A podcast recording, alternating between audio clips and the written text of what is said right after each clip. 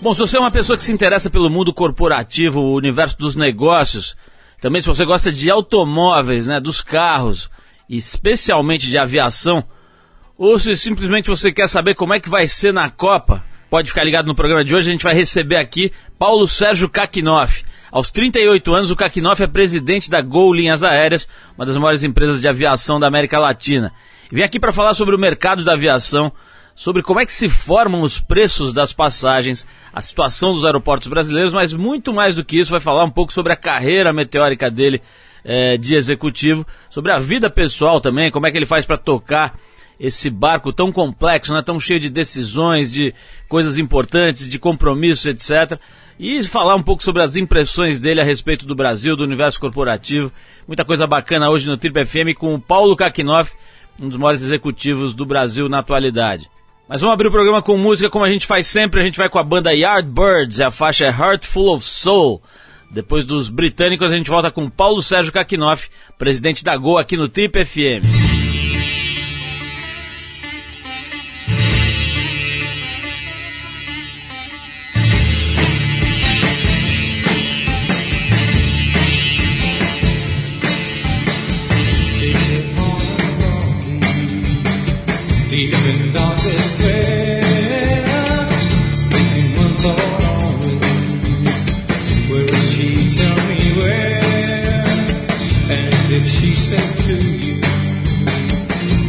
Está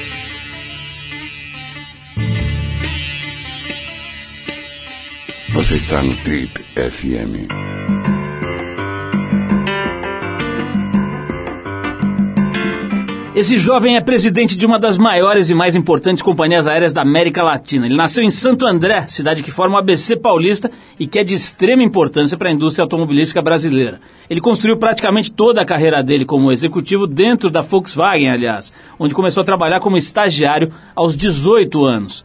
A paixão dele pelos carros, o talento desse cara e a sua determinação o levaram ao que, ele é, ao que é comumente chamado de carreira meteórica.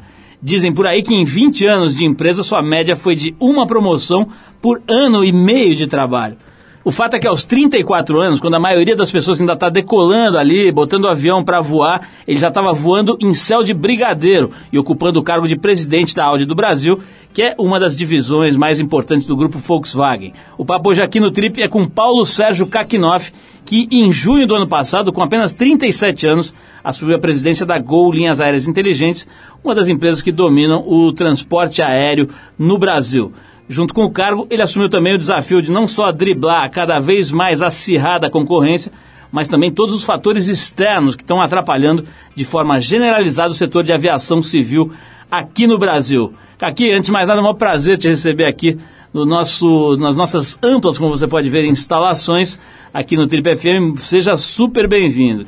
Paulo, boa noite, obrigado. Eu acho que essas credenciais aí foram escritas pela minha mãe, né? Tanta benevolência, obrigado de, de qualquer forma. Vamos começar falando disso aqui. Você começou bem moleque trabalhando na Volkswagen. Como é que você foi parar lá? Bateu na porta, se inscreveu como trainee? Como é que começa a tua carreira profissional? Eu comecei como estagiário, porque lá no ABC se respira essa cultura automobilística. Minha família é, também trabalhava na, na, indústria, meu pai especialmente na, na Volkswagen. Meu pai estava se aposentando.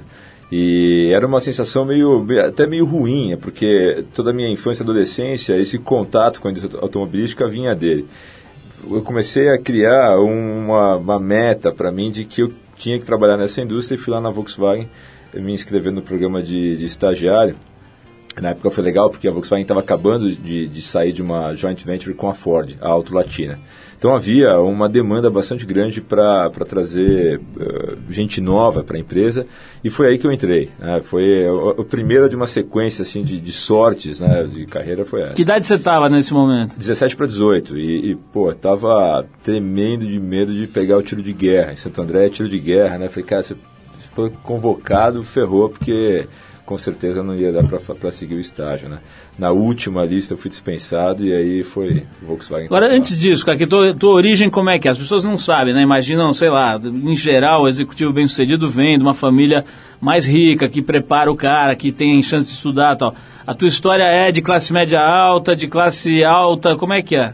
Não, é, a história de classe média baixa, a gente, é, minha família né, é um mix, meu pai, família do meu pai, é, veio da, da Bielorrússia, de Minsk, e da minha mãe, típica família de filhos de imigrantes de espanhóis com italianos, e se, se conheceram em Santo André, mais especificamente na Vila Metalúrgica, e, e, lá se estabeleceram. Mas era uma família tipicamente de, de classe média baixa e, e que era uma, e, economicamente dependente da indústria automobilística. Né? Meu pai fez carreira lá e, obviamente, entre a minha adolescência entre a infância e a adolescência, o padrão de vida foi subindo justamente pela carreira que meu pai foi tendo na, na Volkswagen. Né? Ele até hoje fala e menciona é, saudosamente isso, é, dá o crédito à indústria automobilística pela ascensão social que a família que a família teve. Então foi basicamente assim. Agora você era daqueles moleques apaixonados por carro, delirava vendo um carro passar, como é que era a história? Eu dormia nos carros porque meu pai trabalhava numa área que era responsável pelo desenvolvimento de, de, de protótipos e de novos projetos. Então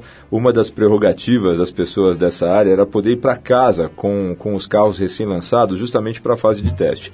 Eu ia, ele chegava em casa tipo sete da noite, sete e meia ele já deixava o carro ali, a, a, porta aberta, eu ia para o carro e ficava fuçando, mas isso desde a sete anos de idade, oito anos de idade, e ficava até exaustão várias vezes. Meu pai, minha mãe ia lá no carro, me encontrava dormindo e, e, e por horas, né? Gostava, eu vivia, literalmente eu vivia dentro dos carros.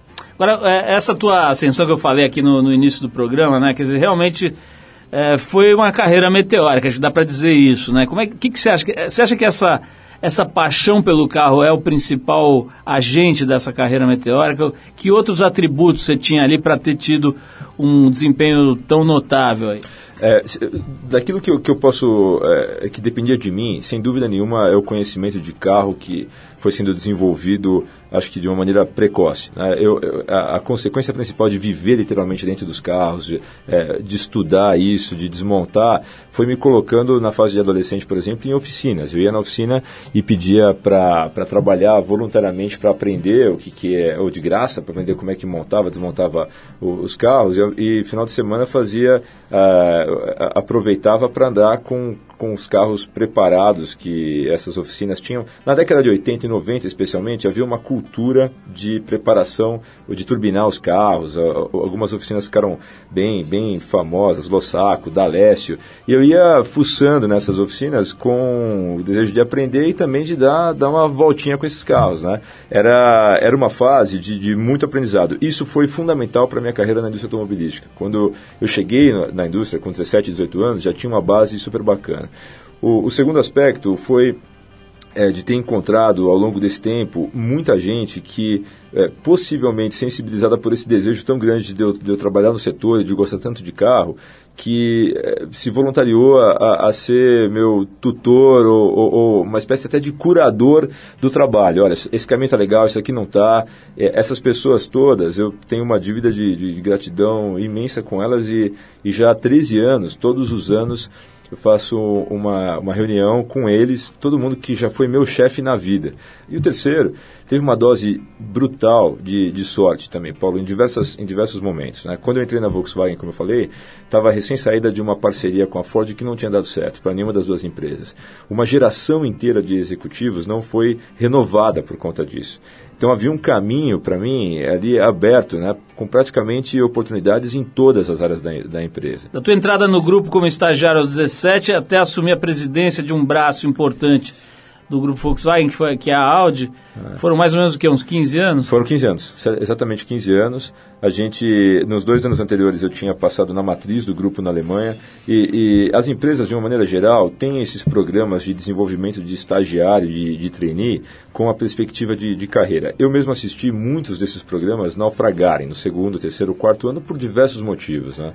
É, eu sou um caso é, bem, bem consistente de um programa de desenvolvimento de executivo que começou lá atrás e foi feito pela, pela Volkswagen no meu caso e foi conduzido até eu alcançar o, o posto, até então naquela, na, na, organização da Audi, o posto principal que era o de presidente da, da empresa. Isso incluía o, o, o desenvolvimento acadêmico, o desenvolvimento profissional, uma experiência no mercado internacional, trabalhar na matriz da, da empresa. É, demora algum tempo é, para se formar um, um executivo. Né? Um executivo que se pretende para uma posição ainda mais elevada na, na, organização, evidentemente que ele tem que passar por uma, uma quantidade de experiências é, muito grande e muito diversificada. A, a Volkswagen me proporcionou, de uma maneira estruturada, passar por todas essas áreas, formando realmente um, um, um determinado produto, né, que é um, um executivo, é, pelo menos na intenção era de ser um executivo é, completo. Estou longe disso, mas é, o investimento foi feito nessa, nessa direção e foi isso, é, sem dúvida nenhuma, que acabou me proporcionando é, esse desenvolvimento profissional. Aqui vamos fechar esse primeiro bloco em que a gente deu uma geral aí na tua, digamos assim, na primeira fase da tua carreira, né? E eu quero falar agora no segundo bloco um pouco sobre a tua vida, cara, sobre o que você aprendeu nesse período da tua história mas que não tem a ver com o lado profissional, que você aprendeu do lado pessoal, que, que lições você tirou, que valores você construiu nessa trajetória aí inicial. No primeiro filme da tua vida, a gente tá, depois vamos passar para o segundo, mas a gente vai agora com o Eddie Bow, que é um músico importante, pianista também de rhythm and blues, lá de New Orleans. A faixa é Check Your Bucket. Na sequência tem mais papo com Paulo Sérgio Kakinoff, presidente da Gol Linhas Aéreas Aqui no Trip a gente vai falar sobre a vida dele, sobre o que ele tirou de lição dessa primeira fase aí, em que ele foi forjado para ser um executivo padrão, um executivo perfeito. Vamos ver se ele conseguiu chegar nisso aí, que tipo de lição que ele tirou para a cabeça dele. Vamos lá, Eddie Bow.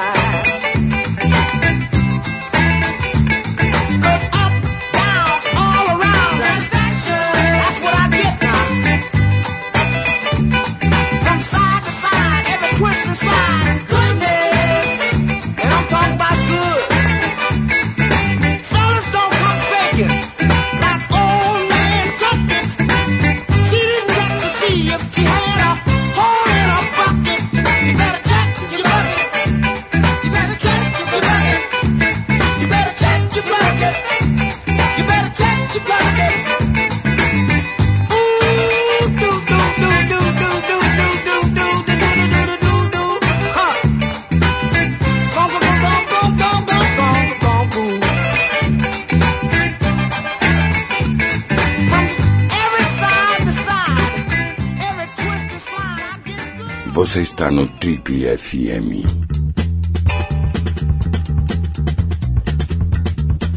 Legal, pessoal, estamos de volta. Esse é o programa de rádio da revista Trip. Hoje recebendo a presença do Paulo Sérgio Kakinoff, que é o presidente da Gol Linhas Aéreas. Aqui a gente estava falando sobre essa sua preparação toda, né, para ser um executivo cheio de recursos, com o cinto de utilidade do Batman todo preparado e tal. E realmente essa história funcionou, né? Estava contando essa trajetória de preparação que evidentemente foi bem sucedida. Mas a minha pergunta é a seguinte: para o aspecto pessoal, né, para a tua vida, o que, que você tirou de melhor? desses anos todos se preparando para ser um executivo completo? O, tendo, tendo acesso a, a, todo esse ambiente acadêmico, a, a, aos chamados benchmarks, né, as referências internacionais, é, cursos, convivendo com um monte de, de, de executivo bacana, de primeira linha, é, o, interessante é que cada dia mais eu vou me, me convencendo que os principais aprendizados são aqueles que a gente aprende lá atrás, aprende em casa, aprende na, na escola. Né? Não tem fórmula mágica, não tem regra, atalho para chegar em, em, lugar absolutamente nenhum. Né? Eu fico, me preocupa um pouco essa cultura de competição corporativa que, que vem se fomentando ao, ao longo das últimas décadas, onde você tem que preparar um executivo com recursos. É, e, e, e, formatos pré-determinados, né, do tipo as 10 regras de ouro para o sucesso na companhia, as 20 lições de quem chegou lá no topo. Normalmente são fórmulas não aplicáveis a, ou, ou, não replicáveis no ambiente em que você está.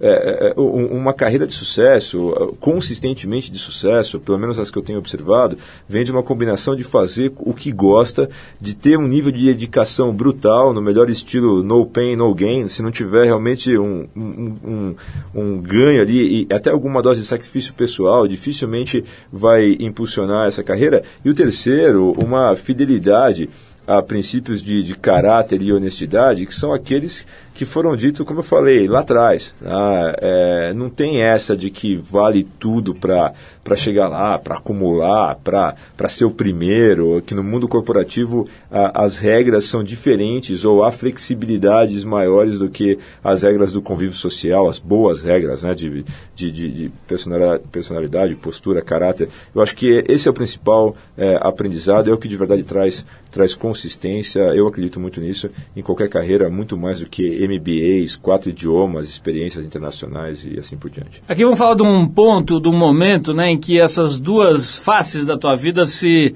cruzam ali e viram uma espécie de encruzilhada. Né? Você vem dessa carreira toda projetada dentro do grupo Volkswagen, atinge um, um, um posto muito importante lá dentro, mas ainda tinha posições mais acima para você escalar né, ali dentro do grupo, etc. E muita gente dizia ou, ou imaginava que você fosse, inclusive, em breve assumir a presidência do grupo mesmo, aqui no Brasil, da Volkswagen mesmo, né, da, da, da marca mãe, digamos, aqui no Brasil. De repente, o mercado recebe essa notícia de que você estaria assumindo a presença da Gol, né, deixando o grupo Volkswagen e partindo para esse desafio de dirigir uma companhia aérea. Né? A minha pergunta é a seguinte: como é que foi na tua cabeça, né, no garotão de 37 anos ali, lidar com essa decisão? Primeiro de desmamar, de sair daquela nave mãe que é protetora, né, que te, enfim, criou condições para que você fosse é, esse profissional que você se tornou e principalmente partir para um campo que é muito mais complicado, né? A companhia era uma concessão federal, basicamente, quer dizer, você tem mil fatores aí para coordenar, para conseguir o êxito, né? Como é que foi esse momento da tua vida pessoal? O, a motivação veio justamente desse novo, né, do que era. Eu, eu, eu, não sei exatamente qual seria meu próximo passo no grupo Volkswagen. Acredito que ia ser alguma coisa bacana e, e acho que, até pela minha idade, que tinha muita oportunidade, muita coisa ainda para eu fazer. A velocidade de aprendizado era, era alta, mas ainda ou, passou a ser menos significativa do que era no início da minha carreira. Quando, quando eu cheguei na Volkswagen pela primeira vez e olhei aquele universo todo que era completamente novo para mim, cada passo tinha um, um, um desafio, um, uma nova, uh, um novo aprendizado rolando, acontecendo. À medida que esse conhecimento foi se acumulando e eu fui aprendendo mais sobre a empresa, é, cada dia existia um desafio, mas ele não era algo que de verdade me tirava é, o, o, fôlego, muitas vezes, de falar: caramba, será que eu realmente sou capaz de, de, de lidar é, com esse desafio que está sendo colocado? Eu já estava há dois anos no, no Conselho da Gol Logo que eu voltei para o Brasil e, e, e fui para a Audi, poucos meses depois houve o convite para ir para o Conselho da Gol e aquilo começou, aquela dinâmica começou a me encantar.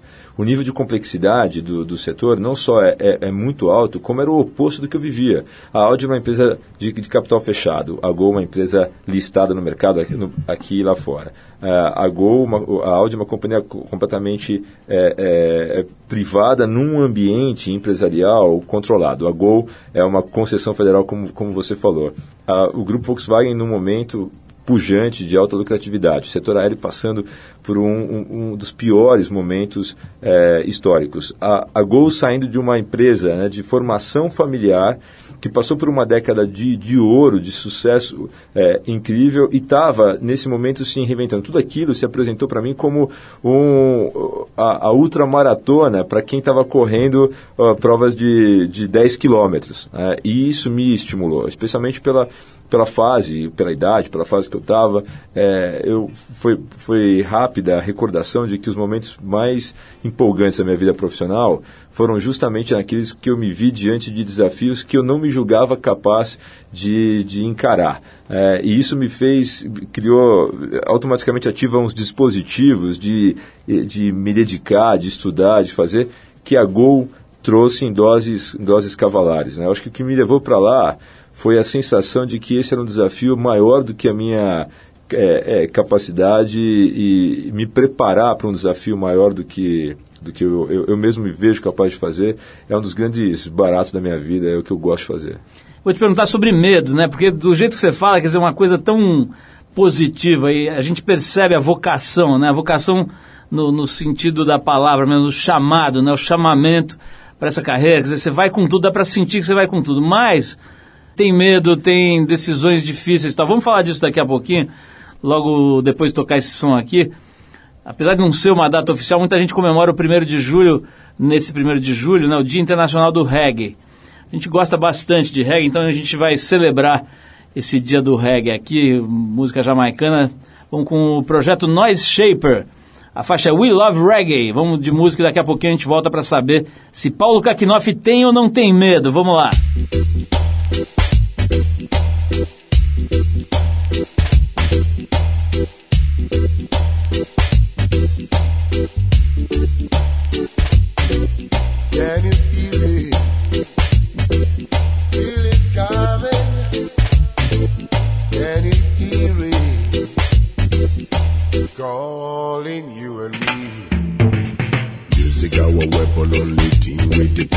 If you fight against music, then you fight against life. If you fight against life, man, you are lose your stripe. Man, you don't know what to do when you don't know what you're missing. Life without music, Rasta man can't take it, can't refuse it, can't neglect it. Just can't reject it. Give me roots, reggae dance, and ragamuffin, a soul rock steady, a street the rubber dub, dub. When you feel the reggae music, it's the mash up the place. If you love the reggae music, let's get them screw face. Mr. Government man, try hard repress. But one thing for sure, you can stop the success. A street to reggae music is what the last time man play. A reggae music roots and it's the order of the day. No matter what them do or no matter what them say, we love reggae, never leave reggae. Music is the knowledge, the fire and the power. Your words sound lightning and thunder when the music plays. It's like rain shower. Robert Nesta is our loudest weapon. Jacob Killer Miller, Peter Tosh and Humanel. Dennis Brown, Desmond Decker. Agata Killer Bell, Bunny Willa Lee, Perry Pablo Moses. That you know. Big Youth, LKJ, Berlin, Spear, Culture. When you feel the reggae music, it's the mash up the place. If you love the reggae music, let's get them screw face. Mr. Government man, try repress. But one thing for sure, you can stop the success. A street to reggae music is what the last time man play. A reggae music roots and it's the order of the day. No matter what them do or no matter what them say, we love reggae, never leave reggae.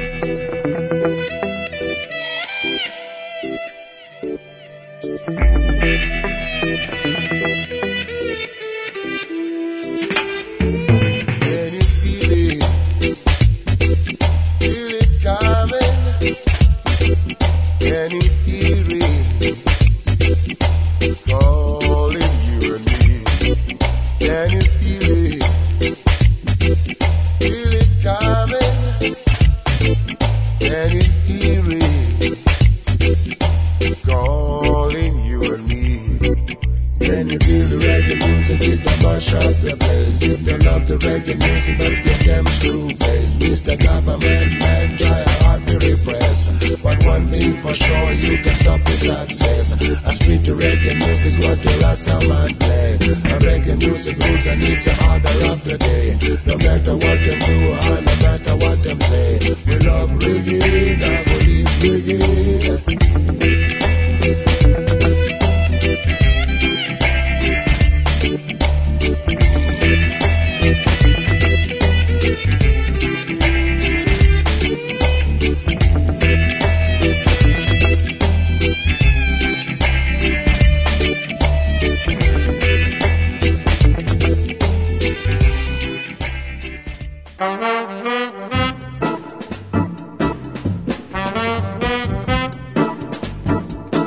Pessoal, esse é o programa de rádio da revista Trip, hoje recebendo Paulo Sérgio Kakinoff, que é o presidente da Gol Linhas Aéreas, está aqui com a gente batendo um papo sobre trabalho, sobre a carreira dele, e mais do que isso, sobre como é que é a vivência né, de alguém que é, é exposto a desafios tão radicais né, com pouca idade. Aqui é sobre isso que eu queria falar agora. Seguinte, pô, você lá com 37 anos, cara, recebe essa proposta, esse convite para pilotar é uma companhia aérea gigantesca, né? São quase 20 mil funcionários, mais ou menos isso, né? É um negócio muito grande, né? É, como é que é, cara? Como é que você lida com o medo? Quer dizer, eu nem vou te perguntar se sente medo, porque eu acho que é quase que impossível né, não sentir algum tipo de insegurança, digamos assim, né, diante de um desafio tão radical. Você citou, essa, fez essa analogia aí com o cara que corre 10 quilômetros e de repente vai para uma ultramaratona, né? O perigo de você quebrar numa transição dessa, né, de você morrer mesmo, né, numa transição dessa, é gigantesco se você não se sentir realmente muito preparado, né.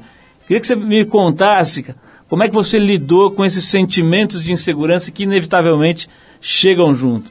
O sentir medo total. Né? Tem, tem esse medo acompanha e acho que é, é um pouco do combustível também vem, vem do medo. Né? tinha falado antes que é a, a, a incerteza de estar totalmente preparado que te faz se dedicar mais justamente na, na preparação. Né?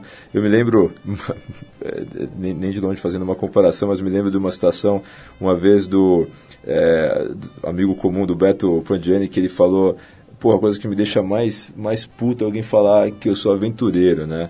Cara, eu me preparo pra caramba para fazer essa travessia, para o Amir Klink também fala isso, uhum. é, para fazer a travessia, para ir pro Ático, para caramba, para alguém me classificar como aventureiro. É evidente que tem risco, é evidente que tem é, risco e esse risco traz medo. O medo, nesse caso, é, é convertido numa dose ainda maior de, de investimento em, em dispositivos de segurança. Né? Um deles é o próprio conhecimento técnico do que você está fazendo, daquilo que vai. Mas tem risco, evidentemente tem risco. A presidência, ou um cargo de liderança, é um cargo de basicamente de solidão, especialmente nas decisões. Né?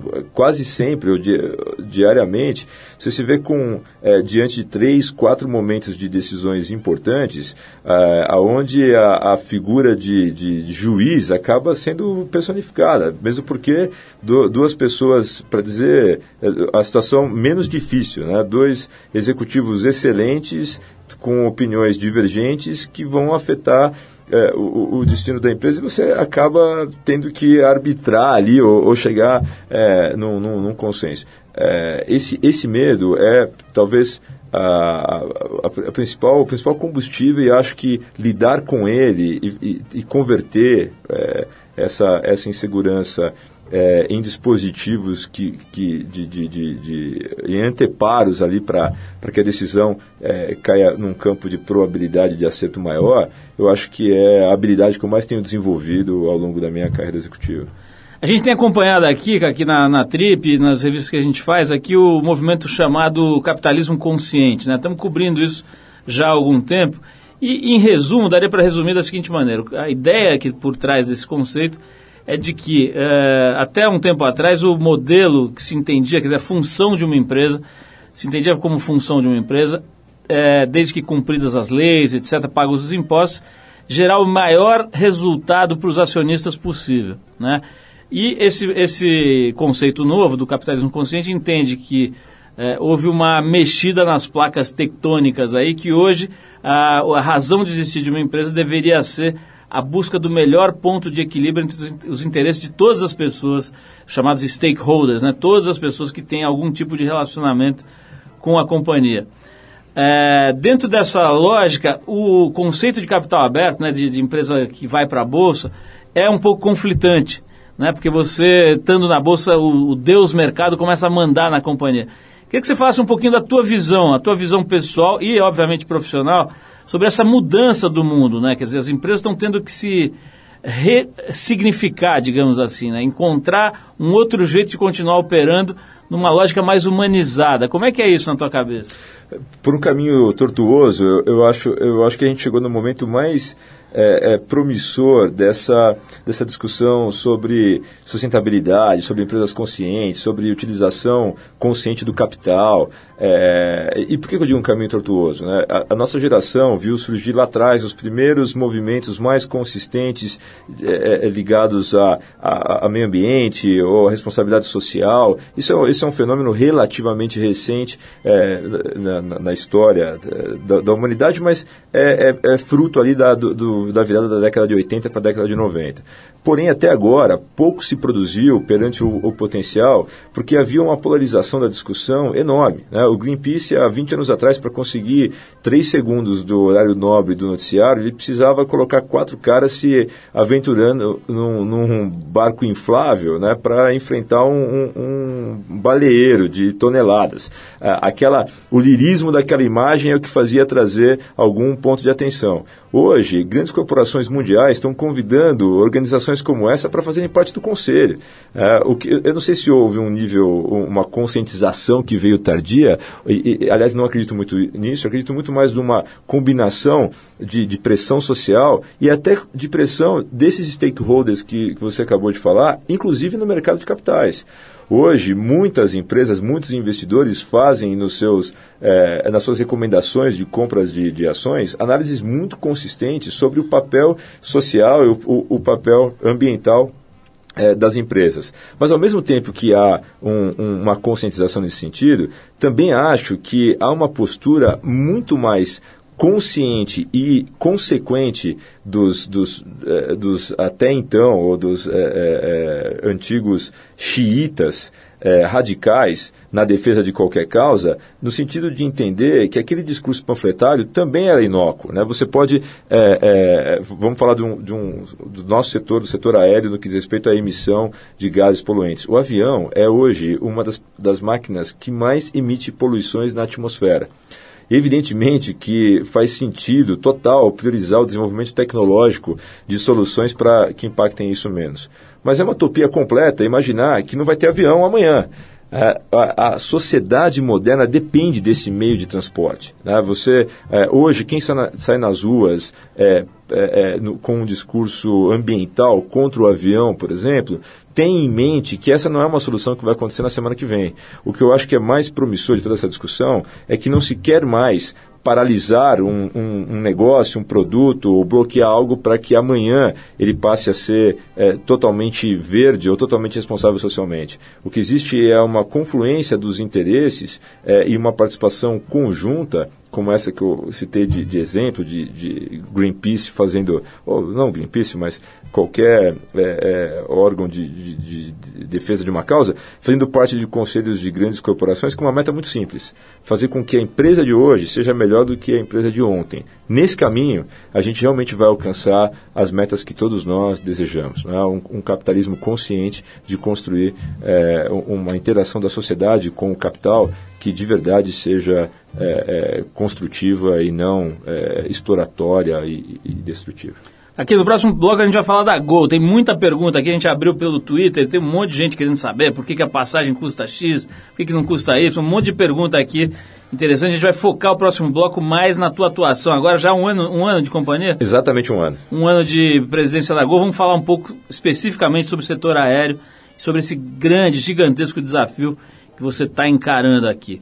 Mas é o seguinte, na semana passada foi anunciado o relançamento em vinil daquele disco incrível do Erasmo Carlos, chama-se Carlos, Erasmo, lançado em 71 pelo nosso querido Tremendão. Para comemorar a notícia, a gente separou aqui desse mesmo álbum a faixa Gente Aberta. Depois do Erasmo Carlos tem mais Paulo Sérgio Kakinoff, abrindo o jogo aqui sobre a presidência da Gol e sobre a atuação dele e da companhia nesse setor aéreo que está bem bagunçado. Vamos lá.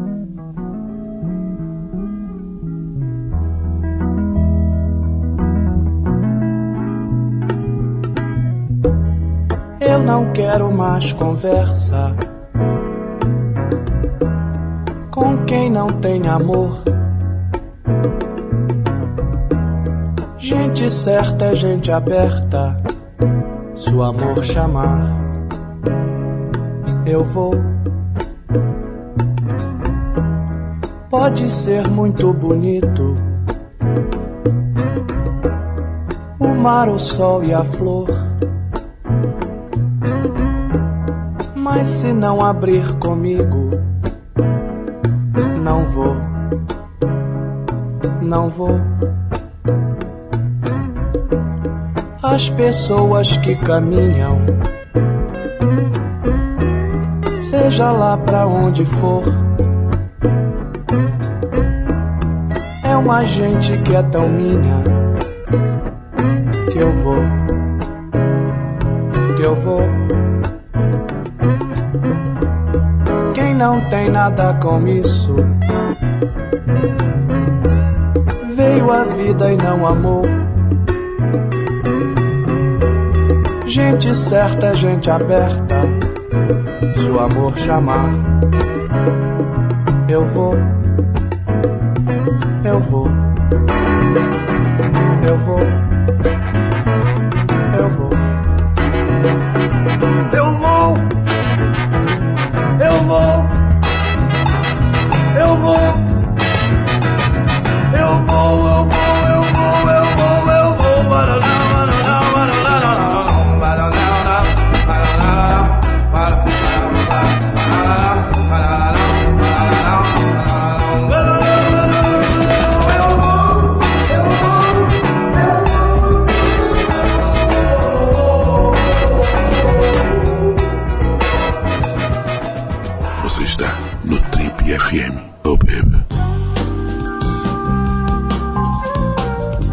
Legal, pessoal, estamos de volta. Esse é o programa de rádio da revista Trip. Se você perdeu a primeira parte da entrevista com Paulo Kakinoff, que é o presidente da Gol, vai lá no nosso site trip.com.br. Tem todos os programas últimos 13, 14 anos lá disponíveis para você baixar, ouvir de graça, né? A hora que quiser. Estiver pedalando, correndo, no trem, no ônibus, pode ouvir os nossos programas de várias, vários anos aí, totalmente de graça. Aqui, como eu falei para você, a gente abriu aqui pro Twitter, né? Um monte de gente, cara, querendo saber, né? Assim, sobre a Gol, sobre o setor aéreo, sobre a tua trajetória, etc. Né? Uma das perguntas mais frequentes aqui é a seguinte: parece que a ciência de fazer preço de passagem aérea, cara, é um negócio mais complexo do que a mais mirabolante equação de física quântica, que o negócio é realmente complexo. Só que de repente tem um movimento de baixo preço, depois sobe e tal. Cara, dá para explicar para o leigo como é que se compõe preço de passagem aérea, o quanto, o quanto esse, essa alta do dólar influencia imediatamente, as questões de concorrência. É alguma coisa explicável no rádio para leigo? O, é, é realmente complexo, mas eu acho que dá para resumir da seguinte forma. É, é uma, uma equação é, que combina oferta com demanda é, relacionada à ocupação da aeronave. Então existem duas coisas que influenciam no preço da passagem. A antecedência em relação ao voo. Um voo normalmente ele é aberto para venda com 330 dias antes da data da decolagem. Há uma curva de precificação onde quanto maior a antecedência, menor é o preço, e essa curva vai se acelerando quando chega três, duas, uma semana até um dia é, antes do voo ou, ou, no mesmo dia. E por que, que é assim? Por que, que há essa aceleração e antes o preço é muito mais barato? Quanto maior a antecedência, maior é a previsibilidade de venda dos assentos. O assento de uma aeronave é o produto mais perecível que existe na indústria. Fechou a porta, se o assento está vazio, o estoque foi embora, você perdeu aquele item. Por isso que o, a venda com antecedência é muito estimulada, para que com a menor antecedência em relação ao voo, possa haver uma melhor gestão do que a gente chama de yield, de rentabilidade do voo. Os assentos que são vendidos com muita antecedência, é, muita antecedência não pagam o voo evidentemente. Eles criam um volume de, de, passageiros a bordo que permite fazer com que, com menor antecedência, haja poucos assentos e, com isso, seja mais provável se conseguir uma tarifa mais alta por aquele assento, justamente em função da oferta e da demanda. Quem vai viajar com menor antecedência, normalmente precisa viajar naquele, naquele período, tem uma tendência a pagar uma tarifa maior. Esse é um modelo clássico de precificação de tarifa aérea que é válido para 99,9% das companhias aéreas no mundo. Aqui tem uma, uma pergunta que chega aqui pelo Twitter também que acho que é interessante a gente colocar, que é a velha história do Imagina na Copa, né? Quer dizer, como é que é o setor de infraestrutura aeroportuária, né? Tá tendo, estão acontecendo essas privatizações e essa gestão da iniciativa privada já é percebida em alguns aeroportos do Brasil, a mudança né, de padrão, de inteligência, de visão. Como é que você acha que a gente está nesse sentido, cara? Vai ter jeito de fazer isso dar uma melhorada de verdade? Vai. A, a gente não vai estar. Tá, é, esses projetos todos que estão sendo é, desenvolvidos né, em nome da Copa ou, ou, ou em nome do, dos, Jogos, dos Jogos Olímpicos é, são, são projetos que é, decorrentes de um atraso no investimento de infraestrutura que é, é evidente. É, não há, há, consenso né, entre todos os, os avaliadores do, do, setor que o planejamento para a infraestrutura no país, especialmente na aeroportuária, não, não previa o crescimento do, da demanda que o setor teve. Há 10 anos atrás, eram 20 milhões de passageiros transportados ao ano, hoje são 100 milhões os aeroportos tiveram é, pouco ou nenhum investimento ao longo desse período. O que se faz agora é, num um curtíssimo espaço de tempo, é, recuperar parte desse tempo, tempo perdido e, nesse sentido, a decisão pelas privatizações tem se mostrado da mais, das mais acertadas. É, os três aeroportos já privatizados trabalham a todo vapor e, na minha avaliação, na direção correta para entregarem num espaço curto de tempo é, estruturas aeroportuárias muito mais eficientes e melhor, melhores dimensionadas para os grandes eventos que nós teremos. O que eu posso dizer com, com tranquilidade, essa é a minha avaliação, que nós estaremos sim preparados para isso. Há um trabalho é, conjunto entre o, o, governo, as empresas privatizadas e as companhias aéreas para que durante, especialmente durante o, os eventos, toda a mobilização é, necessária seja feita para que a experiência do, do passageiro é, seja a melhor possível e comparável com os grandes com eventos realizados é, nos demais nos outros países até agora. Aqui o, o, a Gol inovou em uma série de aspectos. Aí eu me lembro no começo, né, quando ela, quando ela surgiu, a ideia de não se ter um bilhete de papel assustava muita gente, né? Quer dizer, a ideia de não ter a passagem, né? A famosa passagem.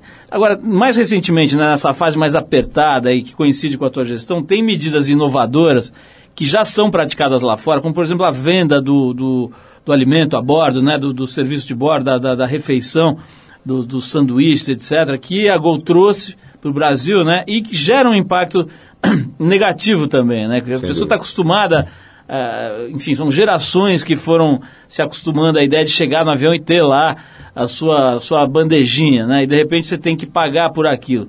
Mais recentemente teve essa, essa divulgação, né? Desse, desse bônus que os pilotos teriam quando conseguissem fazer a trajetória de pouso, etc., com menos gasto de combustível.